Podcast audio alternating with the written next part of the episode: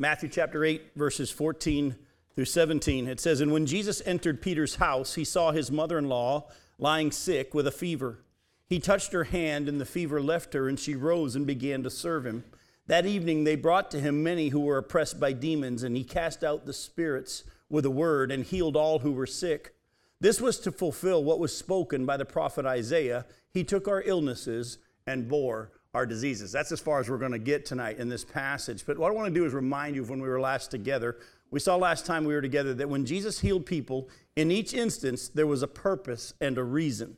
He was teaching people with the healing. You remember, in each healing, and that's what we're going to notice as we continue through Matthew, there's a lot more healings to come. We keep looking for a formula for healing, and there isn't one, and that's going to become even more clear tonight. We also saw that there is no, like I said, formula to give us the power to make him heal when we want him to, but that we also miss out on much that he desires to do because we don't ask. And we, we dealt with the fact that God does heal. We're going to talk about that some more tonight as well. That God does still heal, he still does the miracles. But we have to be careful of trying to look for in the scriptures the secret formula for healing. All right? Now, in our passage for tonight, though, we see Jesus go to Peter's house and he heals Peter's mother in law. And all he does is just touch her hand, and her fever left her. And notice that she didn't start to feel a little bit better. She was instantly healed. She was so instantly healed that she had the energy to just rise up and get to work. Now, there was a lady last, uh, last night who brought out this awesome point, and she said, we can kind of see something in here that when God does what he does in our hearts, it's so that we'll get to work, kind of a thing. And I thought, you know what? That's another whole t- way we could take this passage, but that's not where we're going to go tonight. What I want to talk to you about, though, is that when God heals, he does it miraculously. As some of you know, I've been struggling for the last month plus with my back. And uh, I've got a herniated disc between my L5 and S1, and it's causing sciatic pain to run down my leg. And, and I'm getting better. And, uh, um, I'm on pain pills and muscle relaxers and just finished prednisone and uh, I go to physical therapy and all that. Well, this isn't the first time I've been through this. I've actually had this herniated disc for years. And about nine years ago, I actually uh, was about to have surgery. Went through all the steps with therapy and trying to get it. They even gave me the injections of the steroids to try to make the swelling go down and the pain go away. And, and finally, it gets to the point where they decide the only way I'm going to get better is if I have surgery. And I'm in the surgeon's office in the last meeting right before the surgery. And while I was in the surgeon's office and he was just scheduling everything, God, by his grace, I wasn't praying, I wasn't asking, I was decided, I mean, it was time to have surgery. God healed me. I was in his office and I literally was just sitting on the table and I felt his power and his, it was like a warmth that just went through my whole body and instantly my back was better. And not only, you have to realize, uh, because of the, the problem with my leg, my right leg had gone dead. It, you know, they go numb a little bit and then you lose your strength. And I couldn't even do a calf raise at that time because I had just no strength in the leg. And I told the doctor, I said, Hey, doc, the Lord just healed me. I mean, He healed me. And the doctor goes, he wasn't a believer. He goes, Well, if you think it's getting a little bit better, let's not do surgery. I go, It's not getting a little bit better. Watch this. Look at this. I can, I can move again. And, and, and, and he examined me and he says, Yeah, I guess so. And praise the Lord, I didn't have to have surgery. but at the same time, I'm going through it again nine years later. It's not as severe as it was that time. That time I couldn't find a, I couldn't get a position that I get comfortable sitting, standing, laying. What it didn't make a difference. At least now I can find comfort here and there. But I just share that with you because our instant brain is, well, let's get him to do it the way he did it last time. And as you're going to see tonight, God doesn't always do it that way, and He has His purposes and His plans. And we have to be willing to be in each situation saying, Lord, what are you doing here? But don't ever get to the point of believing that He won't heal or He can't heal because He still can. So that night, they also brought to Jesus people who were sick, and he healed them. He also cast demons out of people who were oppressed by them. Now, I'm just going to say a few things to you, and I want to kind of lay this out for you scripturally to kind of help it sink in. Sometimes sickness is tied to demons. Plain and simple from scripture, and I'm going to show you some passages that deal with that. Sometimes sickness is tied to demons, other times it's not. Most of the time, if there's demon oppression, it manifests itself in mental struggles and dangerous behavior. You see that in the scriptures as well. And let me just say something real quickly. You all do understand that you can invite Jesus into your heart and your life, right? you can also invite the evil forces as well. And that's why I always tell people don't be playing with tarot cards and Ouija boards and all this kind of stuff that people think is harmless because all you're doing is working your way down to open yourself up to the forces of evil in the spiritual realm. And you can invite evil spirits in as well. Now, I'm going to show you scripturally tonight as well that if you are a believer in Jesus Christ, you cannot be possessed by a, demon, but you can still be oppressed even though Christ is in you. Now, ultimately, though, all sickness, disease, and death can be traced back to Satan. You all understand that, right? The fact that we even have death and sickness and all that kind of stuff is tied to Satan and his plans back in the garden. Go with me uh, to Genesis chapter 2. Genesis chapter 2, and look at verses 15 through 17. And by the way, with this new setting that we have here in this room, if there are any time you might even feel more comfortable that you have a question or whatever, just raise your hand and, and uh, we'll deal with it. In Genesis chapter 2, verses 15 through 17, the scripture says, The Lord God took the man and he put him in the Garden of Eden to work it, don't miss that, to work it and to keep it.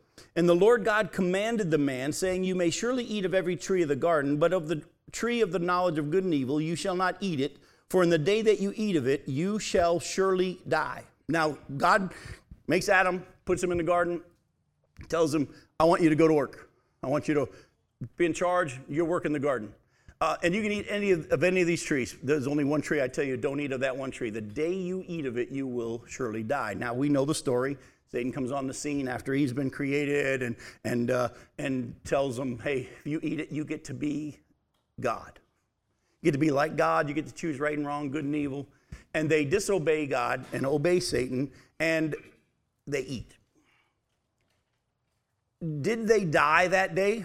Because we see from the scriptures they just keep right on living, making babies and so on. Did they die that day? Yes, they did. Jesus said, In the day you eat of it, you will surely die. And they did. At that moment, they were separated from God. And the word death, if you do a study of scripture, the word death means a separation the book, in the book of James, it says, as the body or the soul separated from the body is dead, the Bible also says faith without works is dead. It's separation, is what the word means. That's why the Bible talks about spiritual death. There's a second death. There's a physical death and there's a second death. And that's when you die, when you, well, the best way to put it is this way we're all born physically, because of sin, we die spiritually, and then we die physically. And if we die in that condition where we're spiritually still dead, we are in Revelation chapter 20, the Bible says, those who are still dead in their sins are going to be brought back from the places of holding that they're in. Some are in Hades and so on, and they'll stand before the great white throne, and then they're cast into the lake of fire, which the Bible says is the second death. They were dead spiritually, they died physically, and then they died again because they were brought into the presence of God they were judged and removed from his presence. Now, Adam and Eve were given dominion over the earth, but they subleased it, if you will. They gave dominion to Satan, and he became the prince of the power of the air. And because of that, as I'm about to read to you, look at Genesis chapter 3, consequences came because of this sin, and they, well, let me just read it to you. In Genesis chapter 3, look at verses 16 through 19. God says to the woman, I will surely multiply your pain in childbearing. There was going to be some, but now it's going to be a lot. In pain you shall bring forth children. Your desire shall be for your husband, and he shall rule over you. That talks about the battle of the sexes that's going to be going on. And to Adam he said, Because you have listened to the voice of your wife, and have eaten of the tree of which I commanded you, you shall not eat of it. Cursed is the ground because of you. In pain you shall eat of it all the days of your life. Thorns and thistles it shall bring forth for you, and you shall eat the plants of the field. By the sweat of your face you shall eat bread, till you return to the ground, for out of it you were taken, for you are dust, and to dust you shall return. Not only did they die spiritually on the day they eat of it, like God said, you shall surely die, they began to die physically and struggle thorns, thistles, all these things, increased pain. All of the struggles in this life have come because of Satan and sin. Now, I want to say something re- to, real, to you real quick. Something I preached on this past Sunday at First Baptist in the Atlantic, because I preached on the fact that male and female were made in the image of God. I believe the Bible kind of hints at the fact that Adam and Eve had a glow, had a Shekinah glory when they were created in God's image. Because the Bible says that they were both naked and felt no shame. But then after they sinned, the scripture says they then realized they were naked. Now, when I was a teenage boy, I used to always read that and think, I'm pretty sure that if I was in the presence of a naked girl, I would know. and it always bugged me. How, how would they be in naked and not realize it? And then all of a sudden they go, We're naked. I actually believe, and I think scripture kind of points to that, and I'm not going to spend too much time showing you this, but I think that when they were created in the image of God, they had a Shekinah glory that was such that they didn't really even notice that part. But the moment that they died spiritually, they lost that. Let me ask you a question. When Moses, according to the scriptures, spent 40 days just in the presence of God, what happened to him? He had to wear a veil because he actually started to glow, just a reflective glow from being in the presence of God. The Bible actually says that if you go to 1 Corinthians chapter 15, near the end of the chapter, it talks about with what kind of bodies they were going to get. And it talks about earthly bodies have a type of glory, and heavenly bodies have a different type of glory. So, go ahead. You going to say something? Um, I compare it to the innocence of kids because they'll run around and they're naked. And you tell them later on you can't do that, and they don't understand. It's it. definitely tied to that as well. So, you can have yep. that at any age. If, yep. I mean, we look at dogs and cats and having animals and we don't think nothing about it. Right. That, there's a lot to that. Difference there. I mean, it, the innocence. I mean, when a child loses the innocence, you can just tell that. Because my one of my daughters got four of them, so one was seven and one was like 15. And I mean, you could just see the innocence across the way, what they knew and what they did. And the youngest one still believed everything. Yep. I mean, Adam and Eve could have been just like that. I, I think that's part of it. I definitely think that that would be part of it. But I can say scripturally, I still think that if Moses glowed from being in the presence of God for just 40 days in this kind of a body, I think Adam and Eve had that kind of a glory. But they lost it. And from that point, don't miss where we're going, from that point forward, death physically, sickness, struggle, increased pain in childbearing, now you're going to, he was already told he's going to work the ground, but now it's going to fight him. There's going to be a struggle. So, all of this that we're dealing with, demons and sickness and all this stuff, and it's all tied to Satan ultimately. Yet, we don't want to ever think that it's his fault and not ours. Go to Luke chapter 13.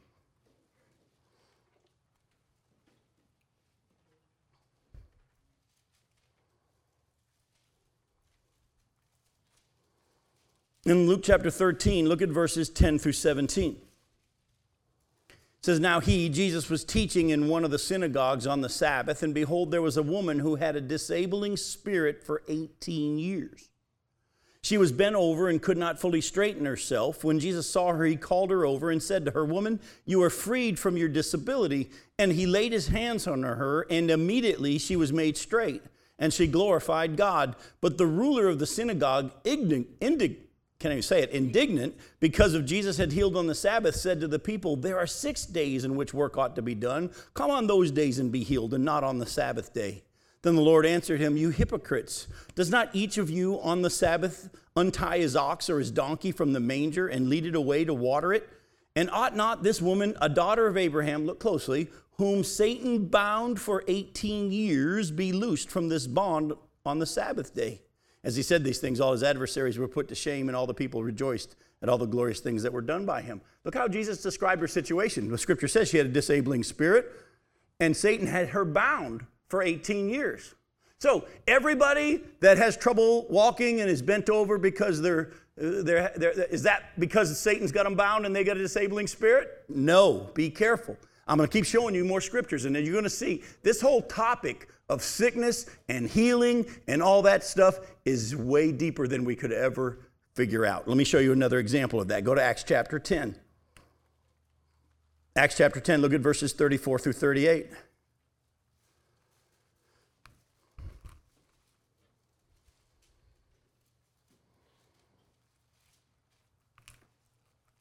Jim, are we going to go to the book of Job? Oh, yeah, we'll get there. go to Acts chapter 10 verse. Go to Acts chapter 10, look at verses 34 through 38. So Peter opened his mouth and said, Truly I understand that God shows no partiality, but in every nation, anyone who fears him and does what is right is acceptable to him. As for the word that he sent to Israel, preaching good news of the peace through Jesus Christ, he is Lord of all. You yourselves know what happened throughout all Judea, beginning from Galilee after the baptism that John proclaimed, how God anointed Jesus of Nazareth with the Holy Spirit and with power. He went about doing good and healing all who were oppressed by the devil, for God was with him. Again, here it ties their sickness and those who were being oppressed by the devil, but even their sickness, how they were oppressed by the devil. Ultimately, all sickness is tied to Satan. If you go all the way back to Genesis chapter 3, but there's so many different levels. There's so many different reasons for why things are going on. We'll jump to what you just brought out. If you think in the book of Job, when the sicknesses came to his body and the boils and all this stuff that happened, was it because Job had sinned? No. Now, but let me let me ask you: Is some people are some people sick because they sinned? Yes. The Bible even talks about that in the book of James, chapter 5, that if you go to the elders and have them pray for you, anointing with oil, and then it says, if they have sinned, they'll be forgiven. If they, a lot of times sin is tied to it. There are some people that the moment that they finally forgive somebody, that whatever physical ailment they had is released. But that doesn't mean that if you have a physical ailment that you haven't forgiven somebody. You see, there's a danger that we get into where we start to become like Job's friends. Job's friends all spend the whole book of Job explaining to him how they've got it all figured out. And this is what's going on, and this is why this has happened to you. And folks, don't go down that road. Because as you have already seen, there's lots of reasons why this is happening. And sometimes it's because of sin, sometimes it's not. Sometimes it's because God is doing something and he allows Satan to have some leeway. Other times it's because that individual has invited, invited Satan and his minions into their life. Uh, go to Second Corinthians chapter 12. Look at verses 7 through 10. Paul just talked about himself. He didn't describe it as himself. He says, someone, I knew someone, whether in the body or out of the body. And he says, So to keep me, he talked about how he got to see the third heaven, to keep me from becoming conceited because of the surpassing greatness of the revelations, a thorn was given me in the flesh, a messenger of Satan to harass me, to keep me from becoming conceited. Three times I pleaded with the Lord about this, that it should leave me. But he said to me, My grace is sufficient for you, for my power is made perfect in weakness. Therefore, I will boast all the more gladly of my weaknesses, so that the power of Christ may rest upon me. For the sake of Christ, then, I am content with weaknesses, insults, hardships, persecutions, and calamities. For when I am weak, then I'm strong. Now we don't know what Paul's thorn was, and there's lots of debate, and lots of people have all have got their theories and they got it all figured out. Let me tell you, stay away from that too. You don't know what Paul's thorn was. Oh, Jim, I know what it was. Look at this verse and look at that verse. Then someone else will say, Yeah, but look at this verse and look at that verse. And ultimately, I got to be honest with you. I've studied this deeply. I've had my theories, and the more I study it, the more I come to realize we don't know. And he wants it that way. Exactly. But we do can learn something from this passage God allowed Satan to do what he does, just like in the book of Job, to whatever limit God allowed. And as much as Paul prayed that it would go away, whether it was a physical ailment or an individual that was harassing him or a situation that wouldn't leave, we don't know what it is. God, for his purposes, said, I'm not going to remove it. It's going to keep you humble, it's going to keep you before me. Does anybody know about John chapter 9? In John chapter 9, we're not going to take the time to turn there. In John 9, we have the story where this man had been born blind. And he'd been that way for like 38 years.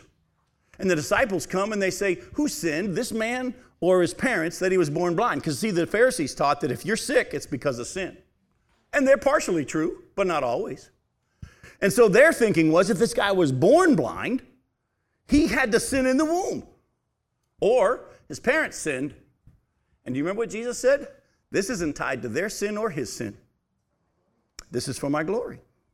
Are you starting to get a picture of the fact that this whole thing of sickness and the healing and death and miracles is a little bit bigger than we are willing to admit?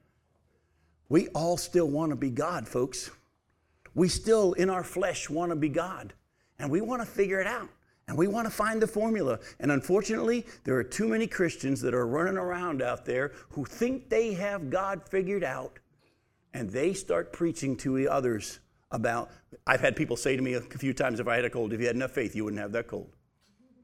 You'd be amazed at how many people. And we're going to go a little bit further. But before I do, let me also say this to you. Don't ever think for a second that if someone is not healed, that Satan is more powerful than God.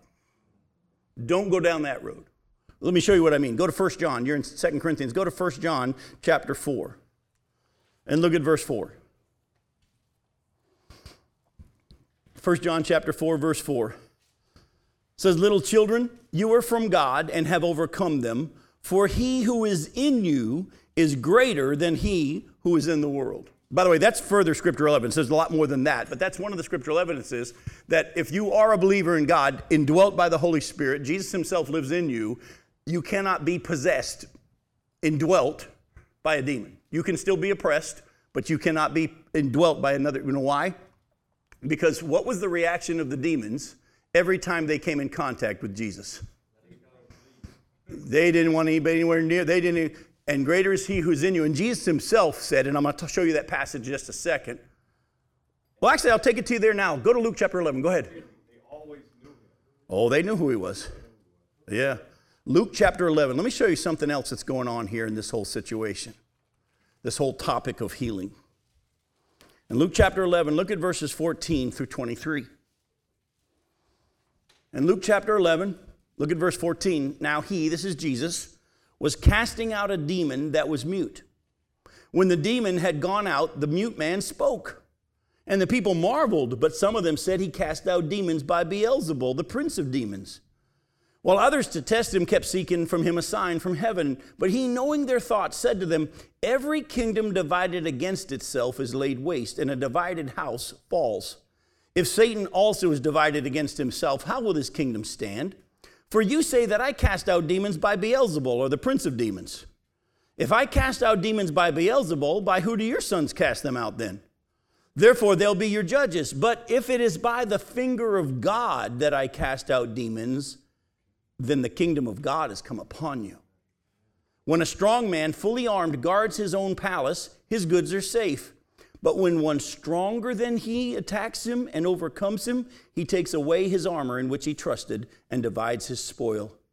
And then he goes and says, Whoever's not with me is against me, whoever doesn't gather with me scatters. Look at what Jesus was saying. He says, one, another reason why I'm doing what I'm doing, why I'm casting out demons and healing sicknesses, is to demonstrate to you that someone greater than Satan is here. In all your lives, you've been under his power and his authority because he's the ruler of this world, the prince of the power of the air. And he's been given some authority and some leeway for a season. And oh, by the way, the scripture says he still has. Even though Jesus defeated him on the cross, is Satan totally bound right now? No, that's not going to happen until the millennial kingdom.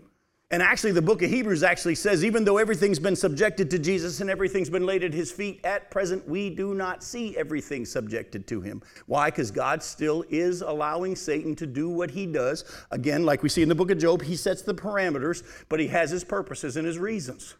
So there's nothing wrong with if you are going through a sickness or a struggle to do a sin checklist and say, Lord, is this tied to my sin? So I can acknowledge it, confess it, repent from it, and then be healed and have you fixed the situation. Sometimes he'll say, though, after you prayed and prayed, I have a greater purpose and I'm going to leave it. Sometimes he may choose just by his grace at his time when he chooses. I don't know what he was doing in the life of the doctor, but I sure liked what he did when he healed me in the midst of that doctor's office. But I wasn't even asking him. Did Peter's mother in law ask him to heal her? He just noticed that she was there with a fever, touched her hand. Most of us would go, Got to put your hand on her forehead. That's where she's hot. He just touched her hand. She was healed. The woman with the robe. Folks, let me just say this to you again because I have to go somewhere tonight. Because in our passage, go back to Ma- Ma- Matthew chapter 8. I want you to hear this. Do not and avoid those who think they have God. Do not think for yourself and avoid those who think they've got God figured out and they've got this whole thing of healing into a formula. In speaking, look at Matthew again in chapter 8. In Jesus, in speaking of Jesus' healing here in verses, uh, keep, we'll start in verse 16. That evening they brought to him many who were oppressed by demons, and he cast out spirits with a word, and he healed all who were sick. This was to fulfill what was spoken by the prophet Isaiah. He took our illnesses and bore our diseases. Now, what we're going to do in the time we have left tonight is we're going to take a look at where Matthew quotes from here, because in doing so, I'm going to show you a famous passage that has been quoted by most Christians, or not most, many Christians for many years, that has been used in the wrong context, doesn't match up with Scripture, but I promise that every single one of you have heard Christians say this phrase. He quotes from, does anybody know where he quotes from here when he says he took our illnesses and bore our diseases? Isaiah 53. Go with me to Isaiah 53. He's quoting from verses 4 through 6, mainly verse 4. Go with me to Isaiah 53 and look at verses 4 through 6. Famous passage about the suffering servant that's going to come and take the sins of the world. And Isaiah 53, look at verses 4 through 6. Surely he has borne our griefs and carried our sorrows. Yet we esteemed him stricken, smitten by God, and afflicted, but he was pierced for our transgressions, he was crushed for our iniquities. Upon him was the chastisement that brought us peace, and with his wounds we are healed. And we, like sheep, have gone astray. We have turned every one to his own way, and the Lord has laid on him the iniquity of us all. By the way, does anybody see that passage that's been quoted over and over when it comes to healing? Some of your translations say stripes. We've always heard the Christian saying, By his stripes we are healed. And they'll say to you that because Jesus died on the cross and he took all the penalty of sin, and one of the penalties was sickness, because of Jesus' death on the cross, we can be healed in this life. Because by his stripes we're healed. Anybody here never heard anybody say that? We've all heard it. What we're going to do tonight is we're going to take a look at the context here of Isaiah. We're going to, again, like I've been trying to teach you for years, you build your theology from the whole of Scripture, not from one verse. Because God wrote the whole book. And if one verse appears to say something, but it doesn't match up with the rest of Scripture, can't be a correct interpretation. First, this is again, all of these are tied to our sin, which Jesus took. Look at verses 5 and 6 again. It says, But he was pierced for what? Our transgressions. Don't miss that. He was crushed for our iniquities. Upon him was the chastisement that brought him brought us peace, and with his wounds we are healed. And all we like sheep have gone astray; we have turned every one to his own way, and the Lord has laid on him the iniquity of us all. By the way, a lot of people over the years have said, "Man, I don't like the Jews. They killed Jesus." you killed Jesus. I killed Jesus. He was put to death because of my sin, because of your sin. Now, go to Romans chapter 5. Like we've already said, Adam sinned in the garden, and his sin nature and the, pro- and the problems with it passed on to all of us. Go to Romans chapter 5. And look at, we're going to start in verse 12.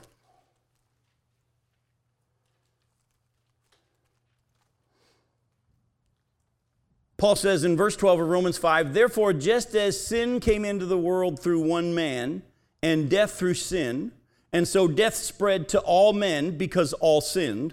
For sin indeed was in the world before the law was given, but sin is not counted where there is no law. Yet death reigned from Adam to Moses, even over those whose sinning was not like the transgression of Adam, who was a type of the one who was to come. Let me stop for a second. What was the sin that Adam committed? disobedience, pride, keep going. But what did he do? He, he broke a commandment. He, he, he, God said, Don't eat from this tree. He ate from that tree. Now, the law, we don't have any other commandments besides fruit, be fruitful and multiply. The, we don't see any other commandments from God until the time of Moses when the law is given. But how do we know then that Adam's sin passed on to everybody? You just read it here. They died. Bible, the Bible says the soul that sins, it shall die. They, people die spiritually when they sin. And at the same time, the cause of sin, as our bodies go back to the dust. And Adam said, uh, sorry, Paul says here, look, Adam's sin passed on to all mankind. And you want evidence of it? Even though there was no commandments to break, there was still sin in the world because everybody died from the time of Adam all the way until the time of Moses. People don't acknowledge it because when there's no law, they don't recognize that they're sinning. Let me ask you, when those of you that have raised kids, did you have to teach them to say mine? Did you have to teach them to bite? Did you have to teach them to hit? Did you have to teach them to throw a fit whenever they didn't get what they wanted? It's in all of us, folks. But now, some people, I heard this said years ago. Uh, Adrian Rogers was preaching one time, and he made this statement. It was powerful. He said, I've run into people that say, I don't like the fact that Adam's sin passed on to me, and I'm now accountable because of what Adam did. I didn't vote for him. and Adrian Rogers says, You better rejoice the fact, for the fact that Adam's sin has been passed on to you, and you're accountable for what Adam did. Because if you can be made guilty from one man, you can be made righteous by one man. And that's what Paul goes on and says. Keep reading in verse 15. But the free gift, salvation, is not like the trespass. For if many died through one man's trespass, much more have the grace of God and the free gift by the grace of that one man, Jesus Christ, abounded for many. And the free gift is not like the trespass.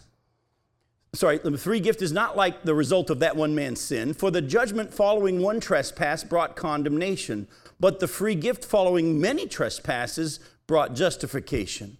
For if because of one man's trespass death reigned through that one man, much more is one of those passages we're going to really dive into on the cruise coming up. Much more will those who receive the abundance of grace and the free gift of righteousness reign in life through one man, Jesus Christ. Therefore, as one trespass led to condemnation for all men, so one act of righteousness leads to justification and life for all men. For as by the one man's disobedience the many were made sinners, so by the one man's obedience the many will be made righteous. Then he goes on and says, The law only came to have the trespass increase because, as you all know, once you say don't do it, now we really want to do it even more. So look at what's going on here. Adam came and he sinned, and that sin passed on to all mankind. Jesus comes on the scene and he's obedient, fully obedient to the Father and through that one man, we can all be made righteous. So, what was Jesus doing when he came and he suffered and bore our sins and took our sorrows? What was he doing? Definitely what we couldn't. But what was he accomplishing? Making a way for us to be made what? Righteous and holy and right before God. Now, as you're about to see, go back to Isaiah chapter 53. The whole context of Isaiah 53 brings this out. Jesus' death on the cross wasn't about making it possible for us to be healed physically in this life. Was that why he came? No. Look, look here again. Look at Isaiah 53 again in verses uh, 5 and 6. But he was pierced for our transgressions, and he was crushed for our iniquities, and upon him was the chastisement that brought us peace. By the way, Romans 5 1 says we're at peace with God through Jesus Christ. And with his wounds we are healed. We all, like sheep, have gone astray. We have turned everyone to his own way, and the Lord has laid on him the iniquity of us all. Look over at verses 11 and 12, though. Out of the anguish of his soul he shall see and be satisfied. By his knowledge shall the righteous one, my servant, make many to be accounted righteous, and he shall bear their iniquities. Therefore I will divide him a portion with the many, and he shall divide the spoil with the strong, because he poured out his soul to death and was numbered with the transgressors. Yet he bore the sin of many and makes intercession for the transgressors. So again, the purposes of Jesus' coming, being fully obedient, dying that death on the cross, rising from the dead by his own power, was to make us right before God and to heal us. You all said it at the beginning. Jesus, oh, sorry, well, Jesus said it because he's God, told Adam, On the day you eat of this tree, you shall surely die. But by his wounds, we're healed. Is he talking physically? Not at all. The context of this actually shows that it's a spiritual healing that we receive. It's to make us holy, it's to make us righteous before God. And again, like I said, you don't build your doctrine on just a verse. Go with me to 1 Peter chapter 2. And tell me if this doesn't sound familiar. Keep a finger in Isaiah 53. Go to 1 Peter chapter 2 and look at verses 24 and 25. Don't you love them much more too? Like, Oh. much more. Yeah. You go on the cruise, you'll really get into that with us. we're going to dive into all the much more passages. 1 Peter chapter 2, look at verses 24 and 25. He himself bore our sins on his body on the tree, that we might die to sin and live to righteousness. Sounds like what we just read in Isaiah 53, isn't it? By his wounds you have been healed. For you were straying like sheep, but have now returned to the shepherd and overseer of your souls. Does that sound familiar? Sounds like he quoted verses 5 and 6. But he was pierced for our transgressions, of Isaiah 53. He was crushed for our iniquities. Upon him was the chastisement that brought us peace, and with his wounds we are healed. We all, like sheep, have gone astray. We have turned everyone to his own way, and the Lord has laid on him the iniquity of us all. Here in 1 Peter chapter 2, verses 24 and 25, Peter, under the inspiration of the Holy Spirit, requotes that section and points it out that by his wounds we're healed means we have been set free from sin, we've been made righteous.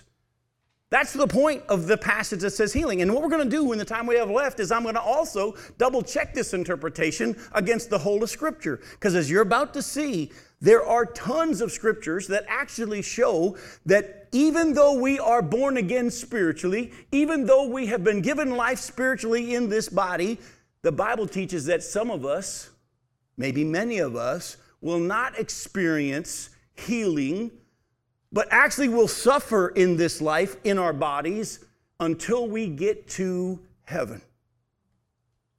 Does God heal? Yes, we've seen it over and over. Does He have the power? Of course.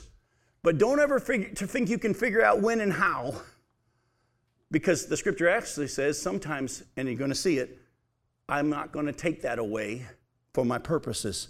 Let me show you what I'm talking about. Go to Philippians chapter 3. Look at Philippians chapter 3, verses 20 and 21.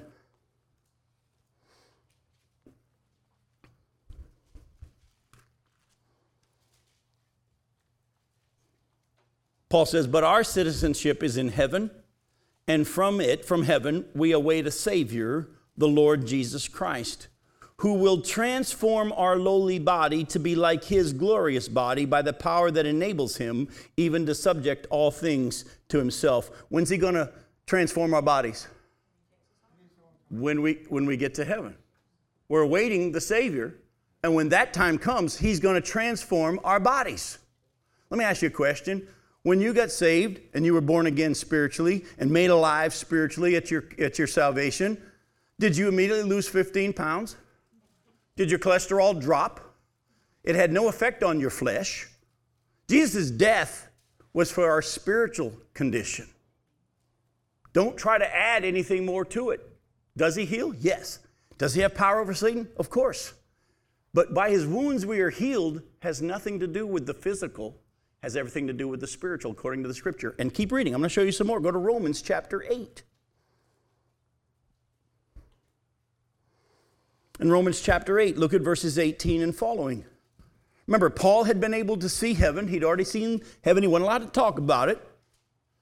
But it says, For I consider, Romans 8, verse 18, I consider the sufferings of this present time are not worth comparing with the glory that's to be revealed to us. For the creation waits with eager longing for the revealing of the sons of God. For the creation was subjected to futility, not willingly, but because of him who subjected it, and hope that the creation itself will be set free from its bondage to corruption and obtain the freedom of the glory of the children of God. For we know that the whole creation has been groaning together in the pains of childbirth until now, and not only the creation, but we ourselves who have the first fruits of the Spirit groan inwardly as we wait eagerly for adoption as sons, the redemption of our bodies. For in this hope we were saved. Now, hope that is seen is not hope, for who hopes for what he sees? But if we hope for what we do not see, we wait for it with patience. Do you see it? Look at what Paul says. He says, The suffering in this life isn't worth comparing with the glory to be revealed. And then he uses what happened to creation. By the way, when was creation subjected to futility? When Adam and Eve sinned, right? We read it in Genesis chapter 3. By the way, creation being subjected to futility was as a result of their sin, correct? Well, how come the world's all of a sudden we're not having, we should not have any more thorns or thistles because Jesus died on the cross? Is that what we're seeing in this world? No, things are still rusting. Weeds are still growing. Kudzu is taking over the South. But that was a part of the, the consequence of sin, was it not? But that theology of by his wounds we're healed, that says because he died on the cross and he defeated sickness, that means that you can be healed and everybody can be healed if they just believed enough. Should also, they should be out there saying, guys, the world's getting better because Jesus died on the cross. You would just pray that those weeds would get out of your garden. They don't have to be there anymore. Jesus died on the cross. That's what they're preaching. That's what they're preaching. But actually, he says, no, creation knows that they're going to be redeemed after the sons of God are revealed. And we who have the first fruits of the Spirit, we groan inwardly, waiting until what Jesus did on the cross has an effect on our bodies. When we get our rapture and our, get our new bodies. And why is creation waiting for that? Because creation knows they're next in God's order. Uh, you've heard me say this before. If you haven't, let me say this to you quickly. There were three laws of redemption in the Old Testament. There was a law of redeeming the bride, levirate marriage in Deuteronomy chapter 25.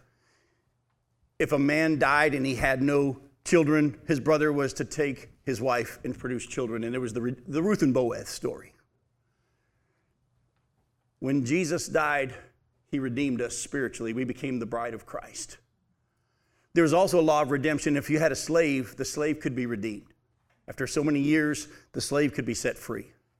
And the Bible says that our bodies are still slaves to sin. Even though we've been set free spiritually, we're still slaves to sin. And we have to choose whom we're going to obey, whether it's our flesh or whether it's the spirit that's within us. And we're going to get our new bodies at the rapture. That hasn't happened yet. His redemption has been paid for and purchased, yet we at present don't see everything subject to Christ. But at the rapture, we're going to get our new bodies and the slave will be set free. Oh, and there's a third law of redemption, and you'll find it in Leviticus chapter 25 the law of redeeming the land. If someone lost their property, a near relative could come and buy the land back for them. And folks, after the rapture of the church begins the tribulation period at some point, and after the beginning, Jesus begins to open the seals to the deed of purchase for the property of the earth. And every time he opens a seal, something happens on the earth, and the earth goes through this transformation. And by the end of the tribulation period, it's all new and redeemed and refreshed, and it's going to be pretty cool. Has he made us alive spiritually? Yes. By his wounds, we have been healed spiritually. He died for our sins and to make us righteous. And that's why Peter says, quoting verses 5 and 6 from Isaiah 53 by his stripes we're healed, tied to us being made righteous. And we've all returned to the overseer of our what? Of our souls. Go to Revelation 21. After the millennial kingdom, there's going to be this period called the new heaven and the new earth, what we call the eternal state. And here in Revelation 21, look at verses 3 and 4, you see the description of the new heaven and the new earth. And John says, And I heard a loud voice from I heard a loud voice from the throne saying, Behold, the dwelling place of God is with man. He will dwell with them, and they will be his people, and God himself will be with them as their God. He will wipe away every tear from their eyes, and death shall be no more. Neither there shall be mourning, nor crying, nor pain anymore, for the former things have passed away. By the way, don't you realize that in the millennial kingdom, there's still going to be death?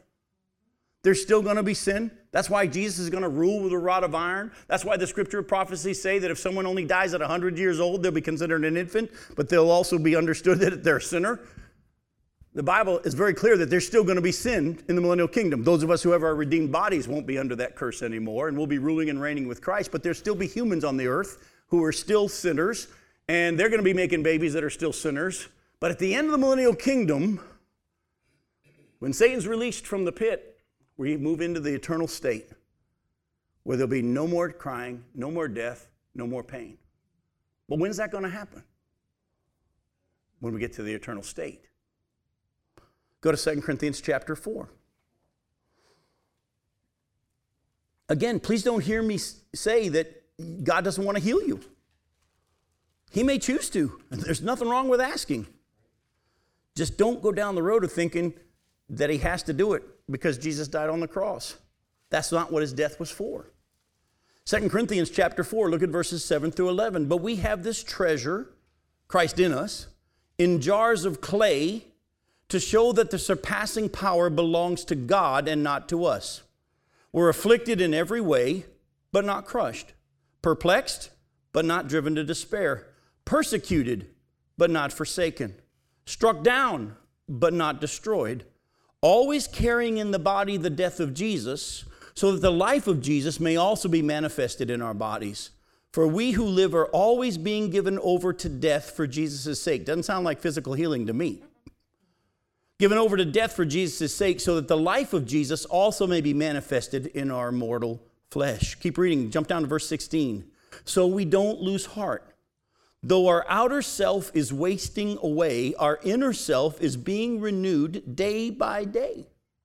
For this momentary, this light and momentary affliction is preparing for us an eternal weight of glory beyond all comparison as we look not to the things that are seen, but to the things that are unseen. For the things that are seen are transient, but the things that are unseen are eternal. You want proof that the things that are seen are transient? I shared with you at the beginning of our study how God miraculously healed my back. And, but that was nine years ago. Guess who's going through back trouble again? I thank him for that healing. He had a reason and a purpose, and I still to this day don't fully understand it. I'm grateful, but he's doing stuff beyond what I understand sometimes, but it was transient. And I'm dealing with it again. And he's got another reason and a different purpose at this time why he hasn't done it, at least not yet. And I will keep serving him. Oh, by the way, do I ask him every day? Look, if you would like to remove the pain, I'm good with that. But until then, I take my medicine, I go to the physical therapist, I do what I'm supposed to do. Why? Because the scripture says that God has his reasons and his purposes. And when we, because we know that Jesus has made us right with God and that we're at peace with God, when we live in the spirit and not in the flesh, and we focus on what is eternal and not what is seen, the glory of God can be seen through how we respond to the fact that He doesn't heal us. Go to Hebrews chapter 11.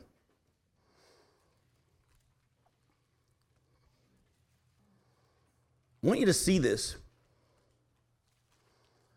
We're going to start in verse 32, but in Hebrews 11, we have what we call the Hall of Fame of faith, the men and women of faith that Jesus was using to uh, describe to the Jews how what faith really looks like. And the Hebrew writer goes on and says, What more shall I say? For time would fail me to tell of Gideon, Barak, Samson, Jephthah, of David and Samuel and the prophets, who through faith conquered kingdoms enforced justice, obtained promises, stopped the mouth of the lions. This is the kind of preaching I want to hear. Uh, they, sorry, they, they, they quenched the power of fire. They escaped the edge of the sword. They were made strong out of weakness.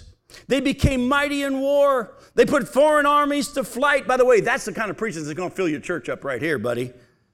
The women received back their dead by resurrection. Isn't that awesome? Some were, wait a minute, tortured?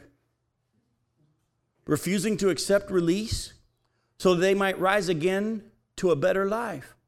You know, I actually had a man come to me and he said to me, My wife had cancer, and the only reason she died is because she wouldn't accept her release.